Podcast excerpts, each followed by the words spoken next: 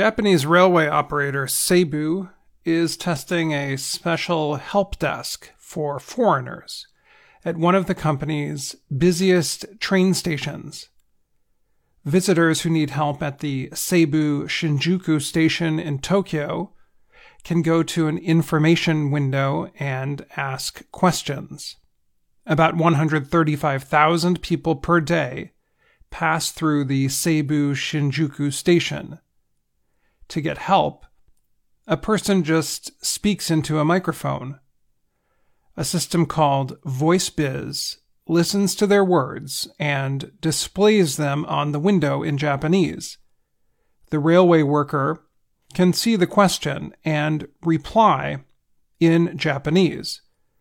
Then VoiceBiz translates the answer into a language the person who needs help can understand.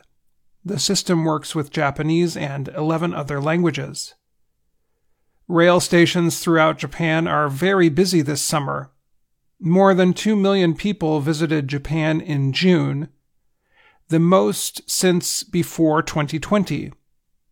COVID 19 restrictions barred most foreign travelers for a long time. Kevin Khani was visiting Japan from Germany. He tried out the VoiceBiz system recently after getting confused in Seibu's Shinjuku station. He said the translations were spot on, which means they were exactly right. He also said, It is nice to see that there is a human working at the window. So you take your time to explain what you need, and you will know that they will understand what you need, he said. The Seibu Railway has been testing the VoiceBiz system for three months. After that time, the company will consider using it in additional stations. Ayano Yajima is a sales and marketing official for Seibu. Yajima said, looking at each other adds to the smoothness of communication. Toppan is the company that makes VoiceBiz. It tested the window at Kansai International Airport near Osaka earlier this year. It hopes to sell the windows to businesses and government offices in Japan so they can communicate with travelers and immigrants. The company believes the Shinjuku area is a good testing place. The busiest railway station in the world is nearby.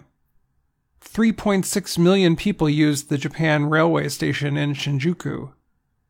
Many people use the Seibu train to get to other trains and subways, and go to other places in Tokyo or the rest of Japan.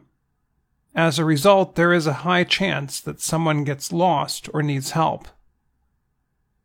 French visitors, Isabelle and Marc Rigaud, used the help window to find their way from the Seibu station to the Japan Railway Station.